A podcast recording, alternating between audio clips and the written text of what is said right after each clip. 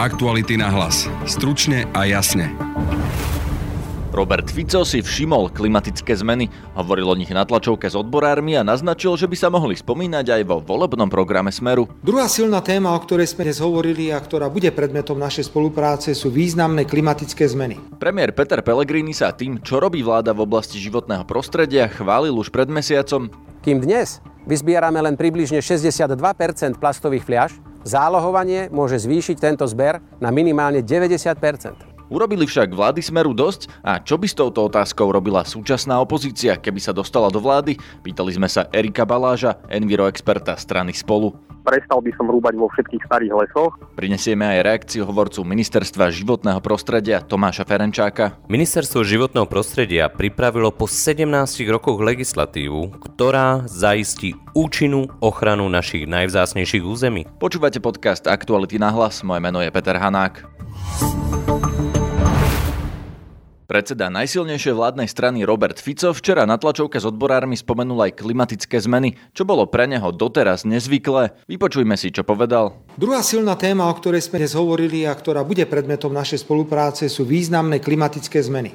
Už teraz sa bavíme na tému, ako sa postaviť k tomu, čo ľudia zažívajú na pracoviskách v extrémnych horúčavách. Čo s tým urobíme? Neboli sme navyknutí na to, že ľudia sú dnes na stavbe, niekde na, povedzme, diálnici pracujú a vonku je 35-36 stupňov, oni musia pracovať. Čiže musíme o tom hovoriť, ako skvalitniť e, pracovnoprávnu ochranu týchto ľudí pred obrovskými horúčavami, klimatickými zmenami. Lebo nejde iba o horúčavy, ale ide aj o iné zmeny, ktoré sú spôsobené na našich pracoviskách. A ja prizývam aj KOZ, aby s nami e, pracovali na tvorbe toho, čo bude náš volebný program do roku 2020 až 2024. Dámy a páni, my sme trošku v komplikovanej situácii, pretože asi ťažko môžeme niečo sľubovať. Teraz, že budeme rozprávať, že urobíme toto alebo tamto, lebo niekto môže skonštatovať, mali ste to urobiť, že 12 rokov ste boli vo vláde. Aj preto opakujeme. Chrániť to, čo bolo zachované a rozvíjať to, čo sa rozvíjať dá. A tlak na mzdy, a chrániť ľudí pred klimatickými zmenami a automatizáciou sú určite témy, na ktorých sa dohodneme. Na klimatické protesty reagoval pred mesiacom videom na Facebooku aj premiér Peter Pellegrini, ktorý označil klimatické zmeny za nebezpečné. Môžem vás ubezpečiť, že vláda Slovenskej republiky je v tejto oblasti aktívna a ochrana životného prostredia patrí medzi jej priority. Svedčí o tom napríklad vo februári schválená Envirostratégia do roku 2030 s názvom Zelenšie Slovensko vláda prijala aj novelu zákona o ochrane prírody, ktorá napríklad rozširuje územia bez zásahov v národných parkoch na 50% zakazuje holoruby a veľkoplošné spôsoby ťažby dreva v našich krásnych lesoch. Konkrétnymi opatreniami chceme motivovať mestá, obce, ale aj ich občanov k separovaniu odpadu. Takisto sme vo vláde schválili zákon o zálohovaní plastových a kovových nápojových obalov. Kým dnes vyzbierame len približne 62% plastových fliaž, Zálohovanie môže zvýšiť tento zber na minimálne 90% A prijali sme aj veľmi dôležitý tzv. Lex Žitný ostrov na ochranu najvzácnejších vodohospodárskych oblastí, kde sú zásoby pitnej vody nielen pre Slovensko. No a napokon Tohto roku sme potvrdili Európskej komisii, že najneskôr v roku 2023 prestaneme podporovať výrobu elektrickej energie z uhlia a budeme hľadať iné uplatnenie pre ľudí, ktorí v tomto odvetví dnes pracujú. Smer SD je však s krátkou prestávkou už od roku 2006 najsilnejšou vládnou stranou. Urobil dosť proti klimatickým zmenám? Pýtal som sa Erika Baláža z opozičnej strany Spolu, ktorý bol v minulosti za kampaňou My sme les tak eh, dosť určite neurobili. Skôr to doteraz eh, bolo také, že k tej klimatickej zmene akoby prispievali. Dobrý príklad je tá ťažba uhlia a výroba elektrickej energie z uhlia, ktorá je dotovaná ale aj napríklad ničenie starých lesov. Treba si uvedomiť, že v tých starých lesoch je tiež akumulované veľké množstvo uhlíka. Ten sa nachádza prevažne v pôde a keď sa takýto starý les eh, vyťaží, tak ten uhlík uniká z pôdy. Navyše to má dopady potom aj na povodne, sucho a ďalšie vety, ktoré vlastne súvisia s klimatickými zmenami, takže je veľa vecí, ktoré mohli byť urobené lepšie. Môžem spomenúť vlakovú dopravu, ktorá u nás funguje veľmi biedne a mohla by fungovať lepšie, čo by tiež odľahčilo nejakým spôsobom tú produkciu CO2, keď sa ľudia presunú na tú verejnú dopravu. Vláda Smeru a ich koaličných partnerov ale teraz zastavuje dotácie pre tie bane a, a zatvorí ich. Ako sa pozeráte na to? Toto je pozitívna vec, je to nejaký plán, ja neviem, myslím, že do roku 2023, čiže zatiaľ, zatiaľ to nie je realita. Ja sa skôr kriticky teda hodnotím, tak ako ste sa vám pýtali na to obdobie doteraz a doteraz to bolo veľmi výrazne dotované, čiže to hodnotím ako veľmi negatívne a keď sa to podarí spolu aj s tou akoby reformou toho regiónu, vlastne mali by tam byť vytvorené nejaké nástroje preto, aby vznikli alternatívne pracovné miesta a tak ďalej, tak, tak vlastne to bude pozitívny krok áno, s tým sa dá súhlasiť, ale mohlo to prísť skôr. Ako vnímate tie najnovšie vyjadrenia Roberta Fica, ktorý vlastne prvýkrát hovorí o klimatickej zmene v kontexte ochrany pracujúcich? On hovorí, že to bude ich program aj do volieb, aby chránili pracujúcich pred tým, aby sa nestávali také veci, že napríklad robotníci budú odpadávať od tepla. Neviem, mi, prípada mi to trošku smiešne, neviem, či mu to niekto poradil, alebo to má z vlastnej hlavy, ale tie problémy ktoré súvisia s klimatickými zmenami sú ďaleko väčšie a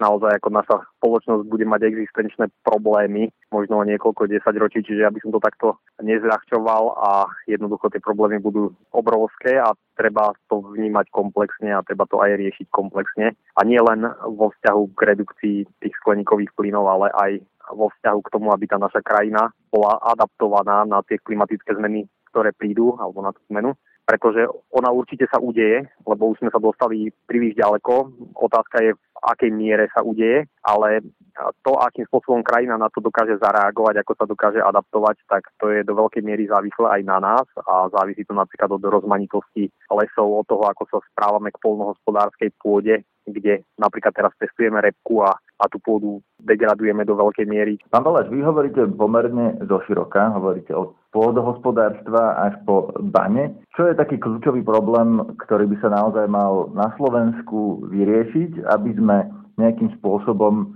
či už spomalili tú klimatickú zmenu, alebo ju zmiernili u nás tu na Slovensku. Čo je také naozaj že jedno kľúčové opatrenie, ktoré by pomohlo? Ja si myslím, že jedno bohužiaľ neexistuje, že ja vám takto neviem odpovedať, lebo naozaj to treba rozdeliť minimálne na tie dve časti, ktoré som aj akoby spomínal, lebo my ako Slovensko sme veľmi malá krajina na to, aby sme dokázali ovplyvniť e, zmeny klímy. Čiže my, keď urobíme čokoľvek, aj tak to bude závisieť od tých väčších štátov alebo proste globálnej situácii vo svete od Číny, od Ameriky a tak ďalej. To, čo my môžeme urobiť a čo má najväčší význam, je mať rozmanitú krajinu, ktorá bude schopná tie zmeny nejakým spôsobom absorbovať alebo sa s nimi vysporiadať. Takže to je podľa mňa najdôležitejšie. Čo to znamená z pohľadu vlády? Keby ste vy boli minister životného prostredia a vaša vo vláde a vy by ste rozhodovali o tom, čo ideme teraz robiť a teraz myslím v krátkodobej perspektíve, na budúci rok napríklad. Čo by bolo prvé, čo by ste urobili? Prestal by som rúbať vo všetkých starých lesoch a tie hospodárske lesy by som začal prebudovávať na prírode blízke. To znamená, že by to neboli smrekové monokultúry alebo nejaké iné, ale rozmanité lesy, ktoré sú tvorené viacerými druhmi stromov rôzneho veku. A takýto les dokáže lepšie odolávať zmenám klímy a je lepšie viaže uhlík, lepšie zadržiava vodu. Čiže to je opatrenie, ktoré sa týka ale 41% krajiny, pretože lesy tvoria takúto plochu na Slovensku. Väčšina zrážok padá v zalesnených oblastiach, to znamená, že to má obrovský význam pre zadržiavanie vody a prevenciu sucha. Čiže toto je opatrenie, ktoré reálne sa dá v krajine robiť. Takže by ste a prestali to... rúbať a napríklad by ste sadili stromy, alebo ako to máme chápať? Ja si nemyslím, že je potrebné vysádzať stromy, lebo tie stromy rastú spontánne same na území, kde sa prestaneme o nejakú pôdu starať, tak tam vyrastie les za krátku dobu. A úplne najdôležitejšie je prestať rúbať staré lesy, lebo tam je akumulovaného ešte, akumulované ešte veľké množstvo uhlíka v pôde a vlastne pri tej ťažbi dochádza k jeho uvoľňovaniu. Čiže tomu by sme mali zabrániť, pretože my tým ďalej prispievame úplne k zbytočne k zvyšovaniu koncentrácie CO2. Nemyslím si, že je potrebné akoby ďalej zalesňovať, je potrebné zmeniť ten manažment v lesoch, kde tie lesy sa teraz vyskytujú, aby dokázali viacej uhlíka absorbovať a aby lepšie zadržiavali vodu. A potom samozrejme treba robiť veľké množstvo opatrení v oblasti ja neviem, energetiky, dopravy a tak ďalej. To znamená, ja neviem, úspory, zateplovanie budov, aj investovanie do tých alternatívnych zdrojov energie, kde nám sa teraz dá tá solárna asi najlepšia. Dostaňme chvíľu pri tých lesoch. Vy ste boli aj za kampaňou My sme les, na ktorú odpovedali štátne lesy svojou vlastnou v podstate antikampaňou. Áno. A tie lesy, tie štátne lesy, oni ale nie sú pod ministerstvom životného prostredia, ale sú pod ministerstvom pôdohospodárstva. Takže ak by ste boli napríklad ministrom životného prostredia, tak by ste vlastne na ne nemali dosah, nie? Jedna z požiadaviek, ktorú teda máme aj nejakým spôsobom v programe, je, že by sme chceli, aby lesy prešli pod rezort životného prostredia, pretože iným spôsobom sa to veľmi nedá, že zasahovať do kompetencií iného rezortu a snažiť sa to meniť akoby z boku. Čiže ak by tie lesy prešli pod rezort životného prostredia, tak by sa udiali dve veci, že časť tých lesov, ktoré sa nachádzajú v národných parkoch, by boli prísne chránené, to sa týka štátnych pozemkov, v podstate okamžite, a potom tie lesy, ktoré sa nenachádzajú v národných parkoch a tiež sú štátne, čo je 90% výmery lesov, tak by sme sa snažili o premenu na prírode blízke hospodárenie v týchto lesoch. To znamená to, čo som spomínal, aby tie lesy boli rozmanité druhovo a vekovo, boli by stabilnejšie, nebolo by tam toľko kalamít a lepšie by si plnili tie funkcie. Vyhodili by ste súčasný manažment štátnych lesov, ten, ktorý vlastne urobil proti kampaň proti vám? Ja to takto nevnímam, že by som vyhodil súčasný manažment. Skôr, ako určite tam bude treba priniesť ľudí, ktorí sa na lesy vnímajú, alebo ktoré lesy, ktorí lesy vnímajú trošku inak aj v samotnom lesníctve. Takže by ste nedávno, o, môžu niektorí ľudia zmeniť pozíciu, niektorí možno, že by museli odísť. Ide aj o to, ako by tie lesy boli nadizajnované, pretože dnes je to veľký monopolný podnik, ktorý je riadený akoby z jedného centra a to ministerstvo má veľmi silný vplyv, alebo tí politici. A ja uvažujem skôr na takou decentralizáciou, že by sa ten podnik rozbil na približne 26 lesných závodov, ktoré dnes na Slovensku máme. Každý ten závod by mal vlastnú právnu subjektivitu a, a mal by veľmi silné kompetencie akoby nezávislosti aby, aby nemohol byť ovplyvňovaný cez všelijakých oligarchov, ktorí obchodujú s drevom a podpisované všelijaké nevýhodné zmluvy, tak tam, tam máme taký set opatrení, ktorý... Prepačte, dalo by sa potom e, riadiť toto lesné hospodárstvo zo štátnej úrovne? Vedel by to, vedela by to potom vláda riadiť, ak by ste mali 26 nezávislých jednotiek? štát môže dať nejaké regulácie v zákonoch, čo je dovolené a čo už nie je dovolené, plus môže urobiť nejaké pozitívne motivácie. Jednou z tých pozitívnych motivácií by mohlo byť, že tie eurofondy, ktoré sa nachádzajú dnes v pôdohospodárstve vo výške asi 700 miliónov eur ročne a idú prevažne do polnohospodárstva, tak malá časť z nich, rádovo možno 20-30 miliónov, by sa použili v lesníctve práve na prebudovy tých lesov na výberkové alebo prírode blízke. Ja by som si to nepredstavoval tak, že niekto to bude z centra celé riadiť, a, ale že tie regulácie, ktoré budú a tie motivácie budú nastavené tak, aby aj tie podniky alebo tí súkromní vlastníci, urbariáty, mestské lesy a tak ďalej, aby jednoducho pre nich bolo výhodné hospodáriť v prírode blízko. V progresívnom Slovensku a spolu čelní predstavitelia hovoria často, že ich prioritou v prípadnej novej vláde, ak sa vám to podarí, bude napríklad školstvo, او ده هم بوریا úplne až tak, že by prioritou bolo životné prostredie, ale zároveň aj keby ste ho mali, tak ešte je tamto ministerstvo pôdohospodárstva, tak ja sa pýtam, že čo vlastne budete chcieť? Čo bude vaša priorita? Či je to ministerstvo životného prostredia, alebo aj napríklad to pôdohospodárstvo? Ja môžem odpovedať hlavne teda za stranu spolu. My samozrejme životné prostredie máme ako jednu z troch, štyroch priorít, čiže naozaj to vnímame ako veľmi dôležité a my sa budeme usilovať o rezort životného prostredia. Samozrejme nevieme, ako dopadnú voľby, či sa tam dostaneme, s akými percentami, koľko rezortov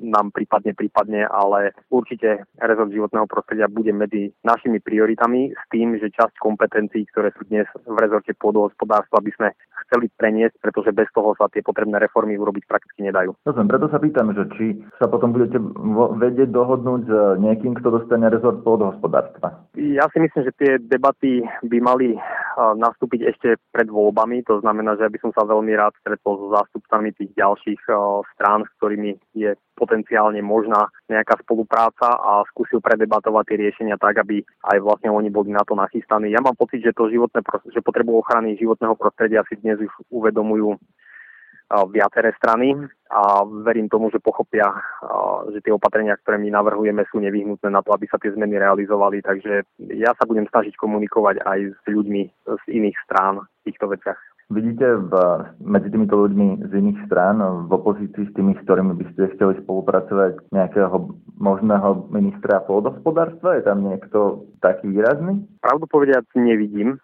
nie, nie je mi to úplne jasné, tak ako my to napríklad máme v životnom prostredí alebo aj v školstve e, ľudí, ktorí sú výrazní a je úplne jasné, že majú záujem o to školstvo a, a chystajú nejaké reformy, tak v tom pôdohospodárstve sa mi to až takéto jasné zatiaľ nejaví, ale uvidíme, ako sa to bude vyvíjať. Ešte nie, nie je to nejako vykryštalizované a pravdu povediať, nestretol som sa s nimi a pri nejakých detálnejších rozhovoroch, takže neviem vám povedať. O reakciu som požiadal Ministerstvo životného prostredia, ktoré vedie nominant Mosta Hit Láslo Šojmoš.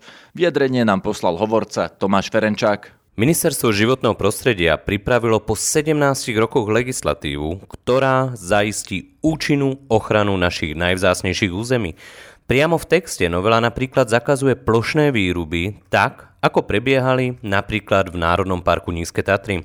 Štátni ochranári ďalej po schválení novely získajú silnú pozíciu pri zásahoch do vzácnych území. Inými slovami, ich súhlas bude potrebný pri akýchkoľvek krokoch, ktoré by mohli ohroziť prírodu v národných parkoch. Či už sa to týka ťažby dreva, výkopov zeminy alebo zásahov do vodných tokov.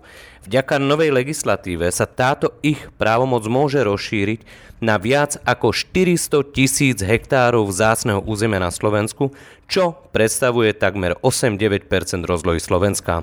Novela rovnako obsahuje záväzok, aby polovica území národných parkov bola výhľadovo bez zásahov. Takáto zásadná zmena v prístupe k našim národným parkom sa nepodarila od roku 2002. Na Slovensku za posledné obdobie v súvislosti s ochranou Lucháňa Hôrneho pribudlo viac ako 1250 hektárov bez zásové územia a takmer 1600 hektárov s aktívnym manažmentom, teda kde je obhospodarovanie prispôsobené potrebám tohto vzácného druhu. Bezzásové územia boli určené napríklad na Muránskej planine, v Tatranskom národnom parku alebo v Kremnických vrchoch. Podcast Aktuality na hlas môžete počúvať každý pracovný podvečer, najlepšie cez Spotify a ďalšie podcastové aplikácie. Nájdete nás aj na facebookovej stránke podcasty Aktuality.sk a na instagramovom profile Aktuality na hlas. Na dnešnej relácii spolupracovala Tatiana Prejsová. Zdraví vás Peter Hanák. Aktuality na hlas. Stručne a jasne.